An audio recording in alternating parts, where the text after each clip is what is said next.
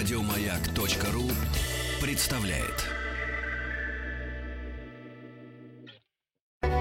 Любимые тексты главных персон современности. Здравствуйте, дорогие друзья. Меня зовут Александр Самойленко. Я актер театра и кино. Я хочу поздравить всех, абсолютно всех, не только ветеранов а, Великой Отечественной войны, а всех, что мы живем при этом мирном небе, что нам, слава богу, ничего не угрожает. Поздравляю всех с 75-летием со дня окончания ужасающей страшной войны. Слава богу, что мы живем под мирным небом. И я хочу вам прочесть моего любимого писателя Бориса Львовича Васильева. Произведение «А зори здесь тихие». Это отрывок из этого произведения. На 171-м разъезде уцелело 12 дворов, пожарный сарай да приземистый длинный пакгаус, выстроенный в начале века из подогнанных валунов. В последнюю бомбежку рухнула водонапорная башня, и поезда перестали здесь останавливаться. Немцы прекратили налеты, но кружили над разъездами ежедневно, и командование на всякий случай держало там две зенитные с четверенки. Шел май 1942 года. На западе сырые ночи оттуда доносило тяжкий гул артиллерии. Обе стороны, на два метра врывшись в землю, окончательно завязли в позиционной войне. На востоке немцы день и ночь бомбили канал и Мурманскую дорогу. На севере шла ожесточенная борьба за морские пути. На юге продолжал упорную борьбу блокированный Ленинград. А здесь был курорт. От тишины и безделья солдаты млели, как в парной, а в двенадцати дворах оставалось еще достаточно молодух и вдовушек, умевших добывать самогон чуть ли не из комариного писка. Три дня солдаты отсыпались и присматривались. На четвертый начинались чьи-то именины, и с разъездом уже не выветривался липкий запах местного первача. Комендант разъезда, хмурый старшина Восков, писал рапорты по команде. Когда число их достигало десятка, начальство вкатывало Воскову очередной выговор и сменяло опухшее от веселья полувзвод. С недели после этого комендант кое-как обходился своими силами, а потом все повторялось сначала настолько точно, что старшина в конце концов приладился переписывать прежние рапорты, меняя в них лишь числа до фамилии. «Чепушиной занимаетесь», — гремел прибывший по последним рапортам майор. «Писанину развели, не комендант, а писатель какой-то». «Так шлите не пьющих упрямо», — твердил Восков. Он побаивался всякого громогласного начальника, но толдычил свое, как панамарь. И пьющих, и это... Что значит, э, насчет женского пола? Евнухов, что ли? Ну, вам беднее, — осторожно говорил старшина. Ладно, Восков, распаляясь от собственной строгости, сказал майор. Будут те не пьющие. И насчет женщин тоже будут как положено. Но гляди, старшина, если ты и с ними не справишься, так точно, деревянно согласился комендант. Майор увез не выдержавших искуса зенитчиков, на прощание еще раз пообещав Воскову, что пришлет таких, которые от юбок из самогонки нос будут воротить живее, чем старшина. Однако выполнить это обещание оказалось непросто, поскольку за три дня не прибыло ни одного человека. «Вопрос сложный», — пояснил старшина квартирной своей хозяйки Марии Никифоровне. «Два отделения — это ж почти что двадцать человек не пьющих. Фронт перетряси, то сомневаюсь». Опасения его, однако, оказались необоснованными, так как уже утром хозяйка сообщила, что зенитчики прибыли. В тоне ее звучало что-то вредное, но старшина со сна не разобрался, а спросил о том, что тревожило. «С командиром прибыли?» «Так не похоже, Федот Евграфович». Слава богу, старшина ревниво относился к своему комендантскому положению – Власть делить — это хуже нету. «Погодите радоваться», — загадочно улыбалась хозяйка. «Радоваться после войны будем», — резонно сказал Федот Евграфыч, надел фуражку и вышел. И оторопел. Перед домом стояли две шеренги сонных девчат.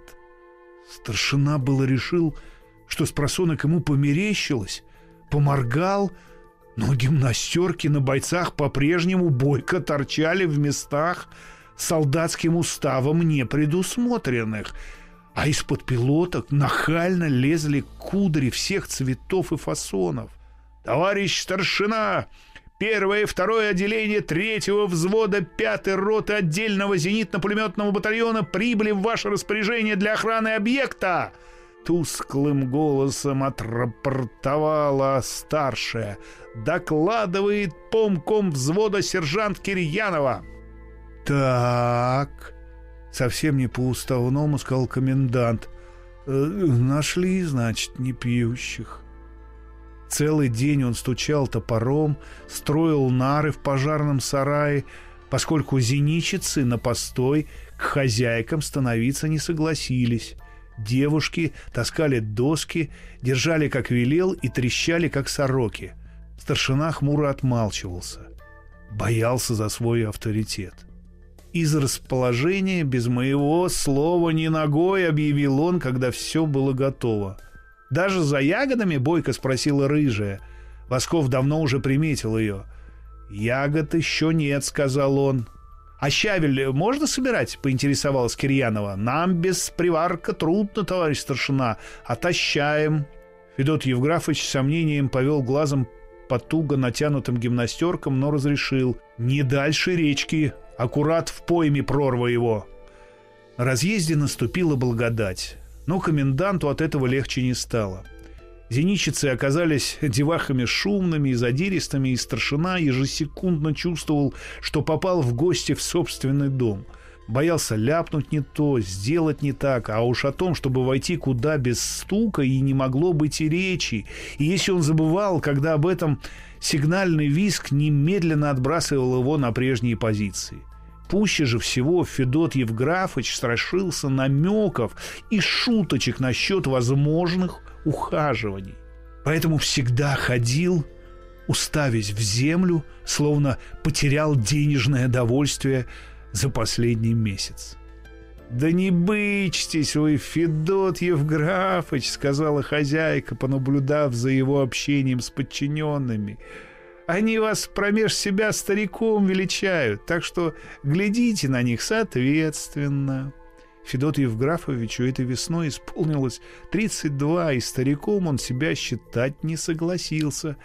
Поразмыслив, он пришел к выводу, что все это есть меры, предпринятые хозяйкой для упрочения собственных позиций.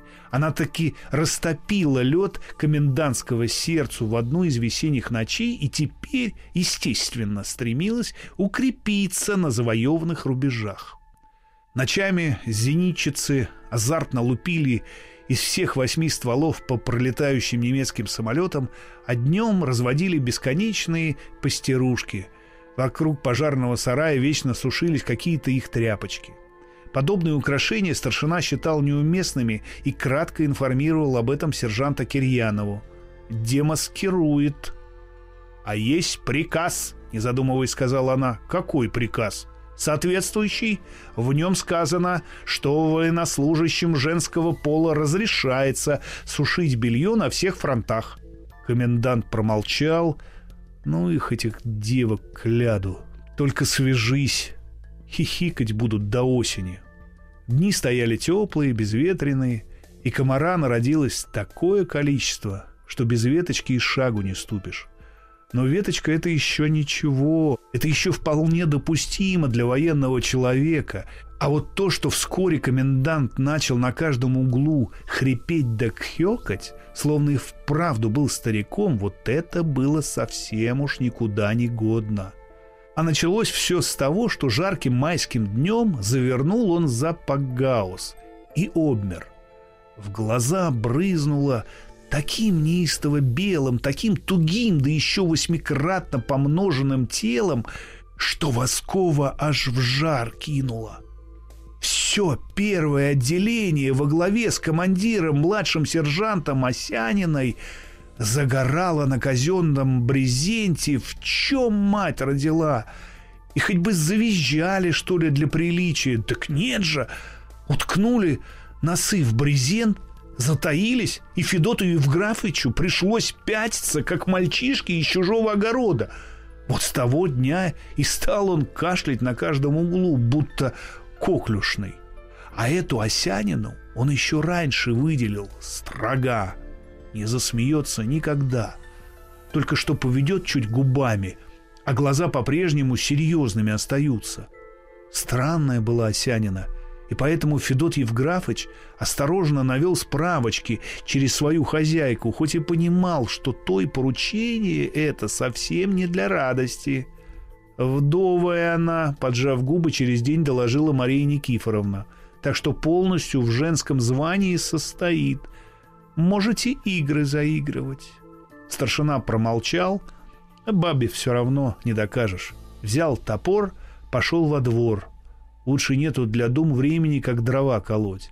А дум много накопилось, и следовало их привести в соответствие. Ну, прежде всего, конечно, дисциплина.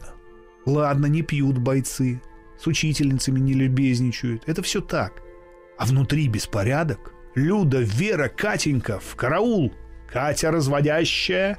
Ну, разве это команда? Развод караулов полагается по всей строгости делать, по уставу. А это насмешка полная. Это надо порушить. А как? Попробовал он насчет этого со старшей, с Кирьяновой поговорить. Да у нее один ответ. А у нас разрешение, товарищ старшина, от командующего, лично. Смеются черти.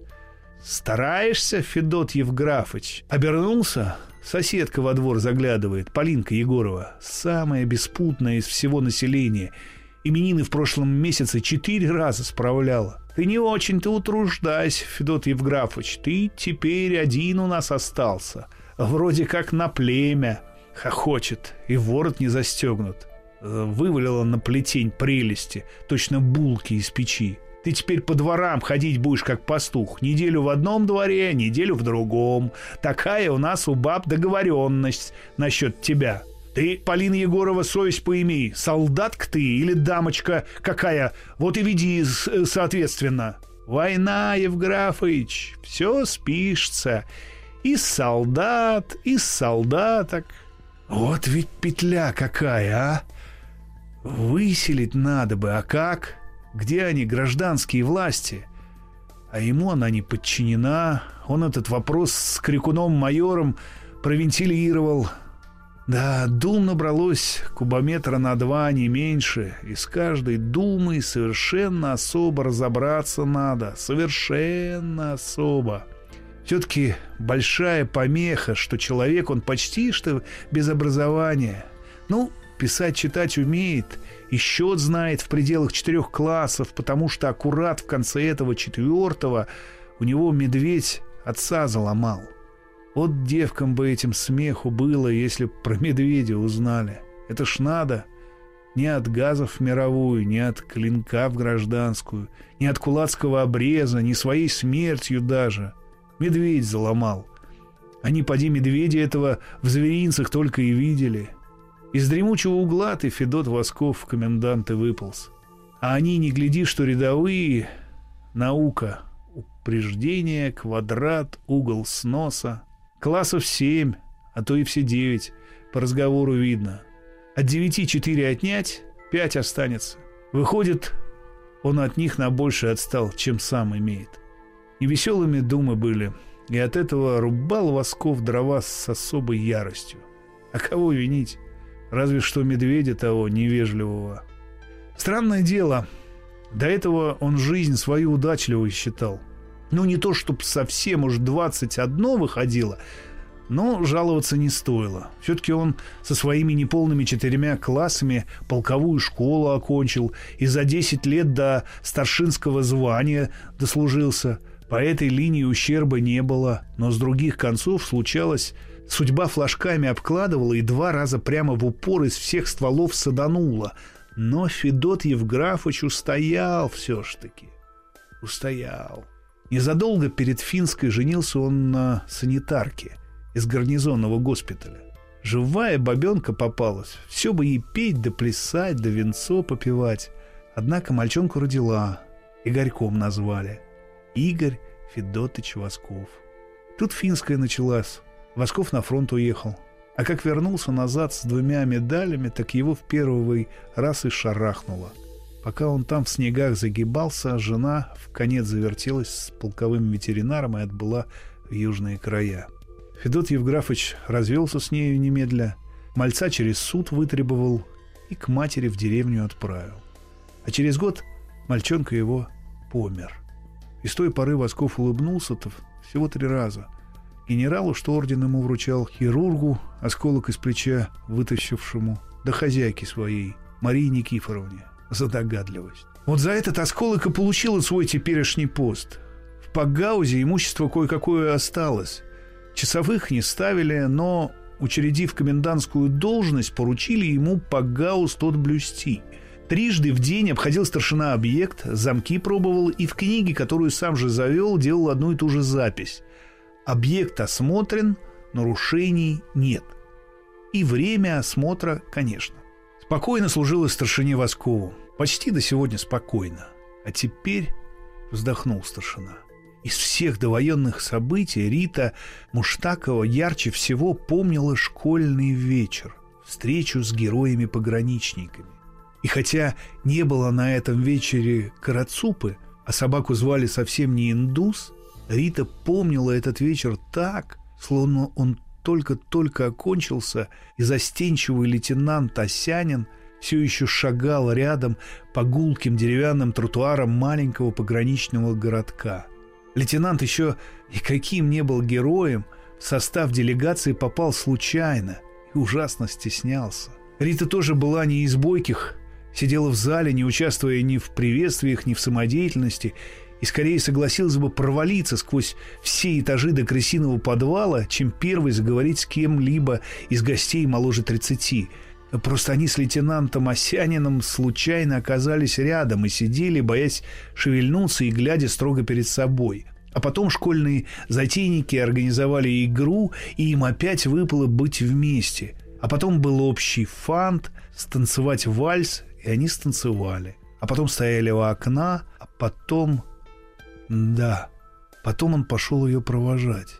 И Рита страшно схитрила – повела его самой дальней дорогой, а он все равно молчал и только курил, каждый раз робко спрашивая у нее разрешение. И от этой робости сердце Риты падало прямо в коленки. Они даже простились не за руку, просто кивнули друг другу и все. Лейтенант уехал на заставу и каждую субботу писал ей очень короткое письмо, а она каждое воскресенье отвечала длинным. Так продолжалось до лета. В июне он приехал в городок на три дня, сказал, что на границе неспокойно, что отпусков больше не будет, и поэтому им надо немедленно пойти в ЗАГС. Рита нисколько не удивилась, но в ЗАГСе сидели бюрократы и отказались регистрировать, потому что до 18 ей не хватало пяти с половиной месяцев. Но они пошли к коменданту города, а от него к ее родителям. И все-таки добились своего. Рита была первой из их класса, кто вышел замуж. И не за кого-нибудь, а за красного командира, да еще пограничника. И более счастливой девушки на свете просто не могло быть. На заставе ее сразу выбрали в женский совет и записали во все кружки. Рита училась перевязывать раненых и стрелять, скакать на лошади, метать гранаты и защищаться от газов. Через год она родила мальчика – Назвали его Альбертом, Аликом. А еще через год началась война. Много букв. Много букв. Любимые тексты главных персон современности.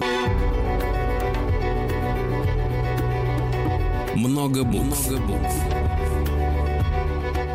Любимые тексты главных персон современности – Здравствуйте, меня зовут Александр Самойленко. И сейчас я с удовольствием продолжаю читать вам отрывок из произведения Бориса Васильева «А зори здесь тихие». Риту хотели отправить в тыл, а она просилась в бой. Ее гнали и силой запихивали в теплушки, но настырная жена заместителя начальника заставы, старшего лейтенанта Осянина, через день снова появлялась в штабе укрепрайона. В конце концов взяли санитаркой, а через полгода послали в полковую зенитную школу. А старший лейтенант Осянин погиб на второй день войны в утренней контратаке. Рита узнала об этом уже в июле, когда спавшие заставы чудом прорвался сержант-пограничник. Начальство ценило неулыбчивую вдову героя-пограничника, отмечало в приказах, ставило в пример и поэтому уважало личную просьбу направить по окончании школы на тот участок, где стояла застава, где погиб муж в яростном штыковом бою.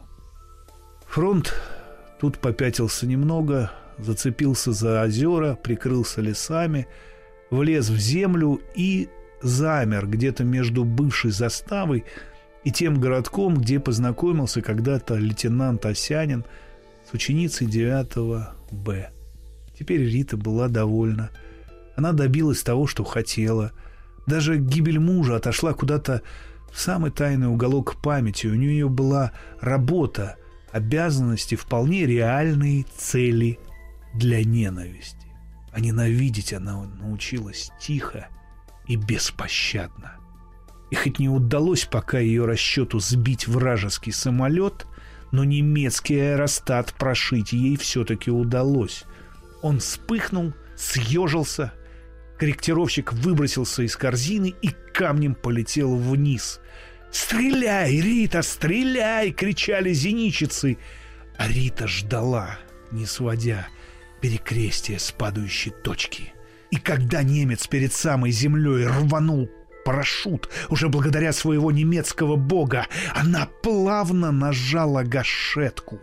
Очередью из четырех стволов начисто разрезала черную фигуру. Девчонки, кричат восторга, целовали ее. А она улыбалась наклеенной улыбкой. Всю ночь ее трясло. Помком взвода Кирьянова — успокаивала чаем, утешала. «Пройдет, Ритуха». Я когда первого убивала, чуть не померла, ей-богу. Месяц снился, гад. Кирьянова была боевой девкой. Еще в финскую исползала с санитарной сумкой не один километр передовой, имела орден.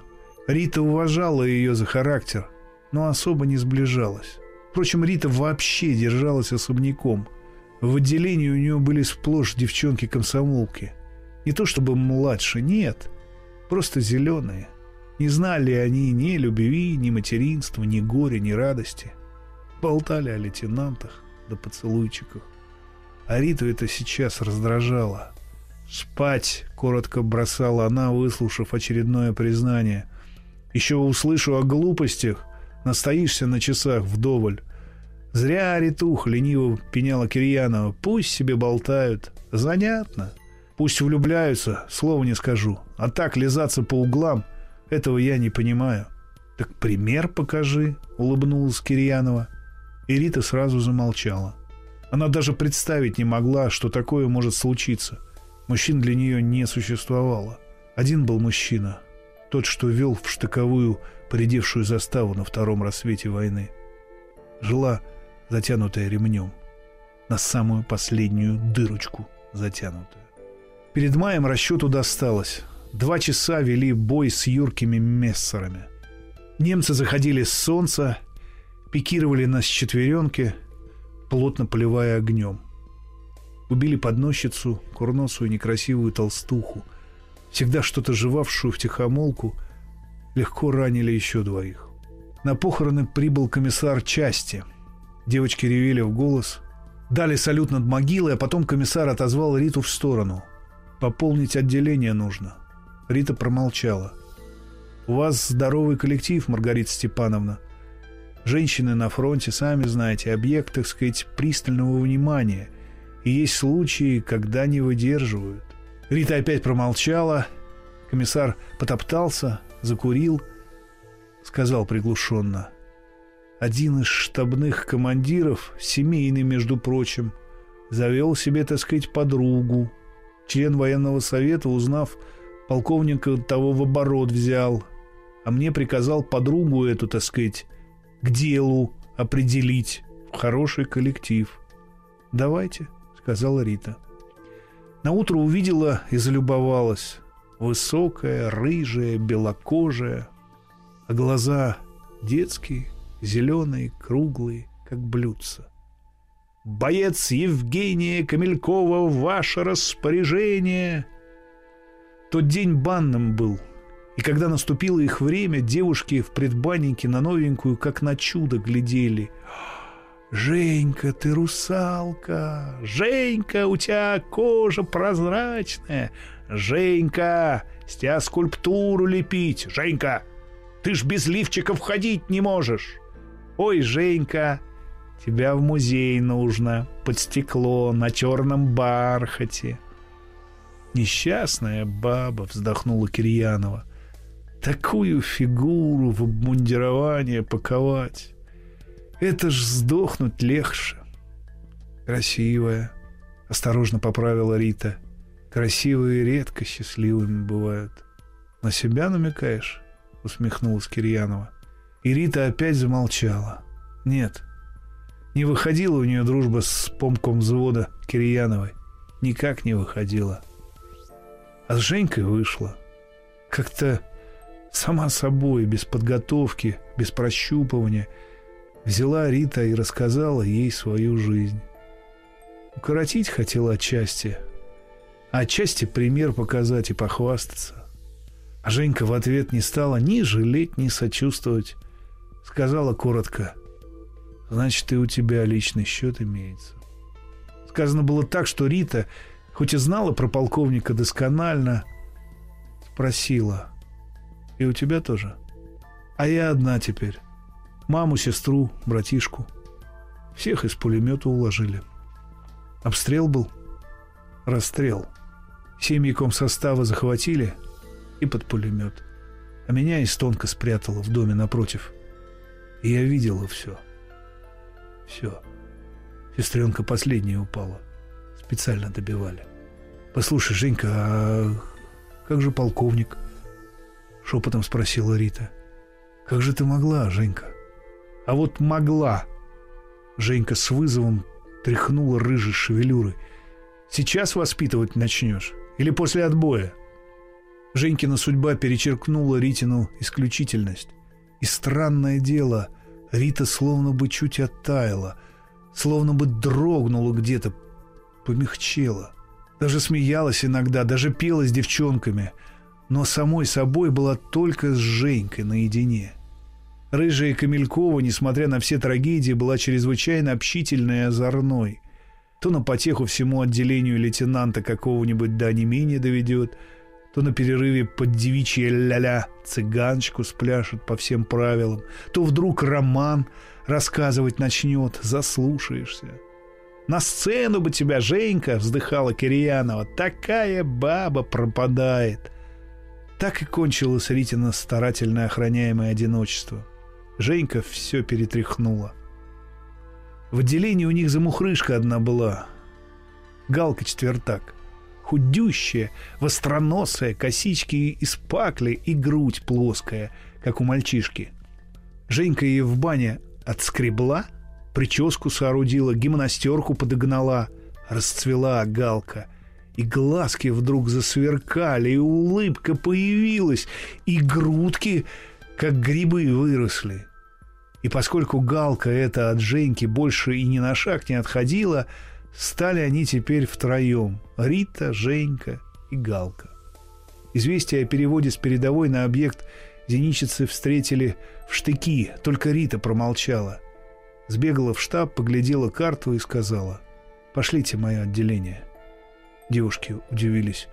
Женька подняла бунт, но на следующее утро вдруг переменилась. Стала за разъезд агитировать.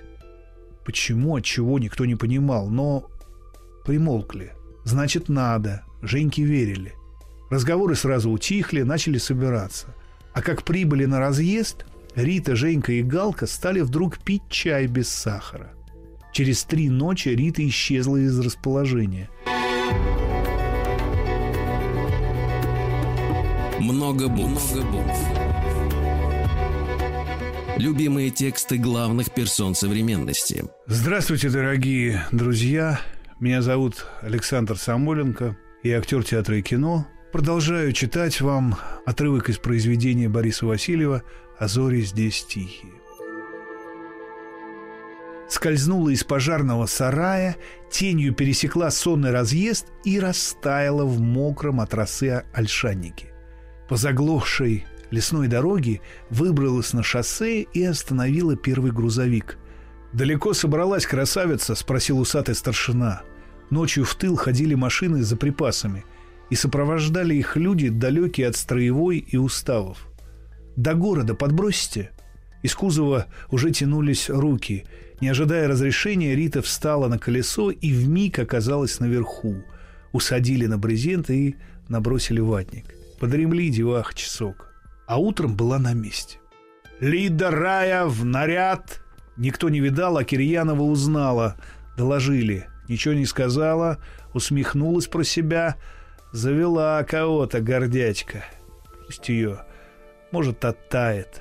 И Воскову ни слова. Впрочем, Воскова никто из девушек не боялся. А Рита меньше всех. Ну, бродит по разъезду пенек замшелый. В запасе 20 слов, да и те из уставов. Кто же его всерьез-то принимать будет?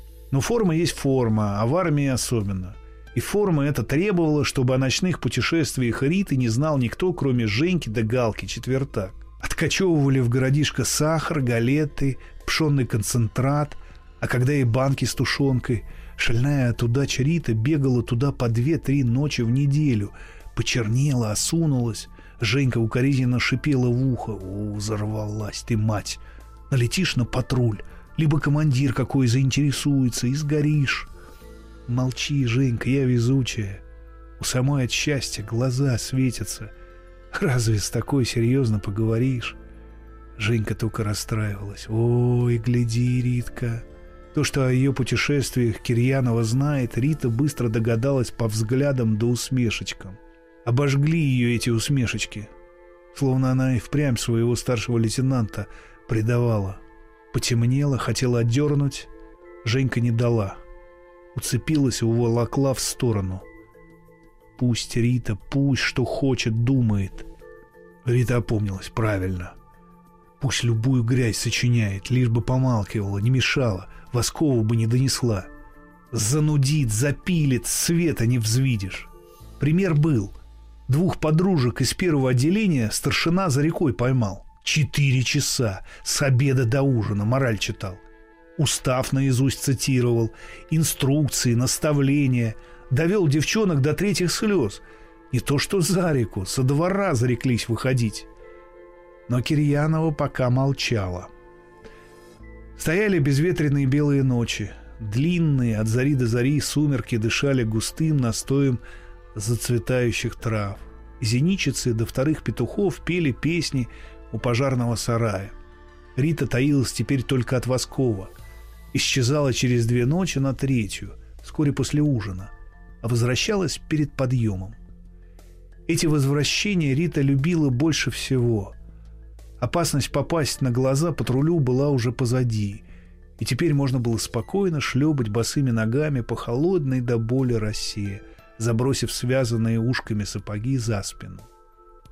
Шлепать и думать о свидании, о жалобах матери – и о следующей самоволке.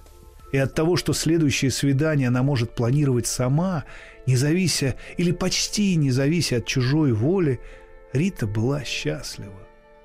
Но шла война, распоряжаясь по своему усмотрению человеческими жизнями, и судьбы людей переплетались причудливо и непонятно. И обманывая коменданта Тихого 171-го разъезда, младший сержант Маргарита Осянина и знать не знала, что директива имперской службы СД за НЦ 219 дробь 702 с грифом «Только для командования» уже подписана и принята к исполнению.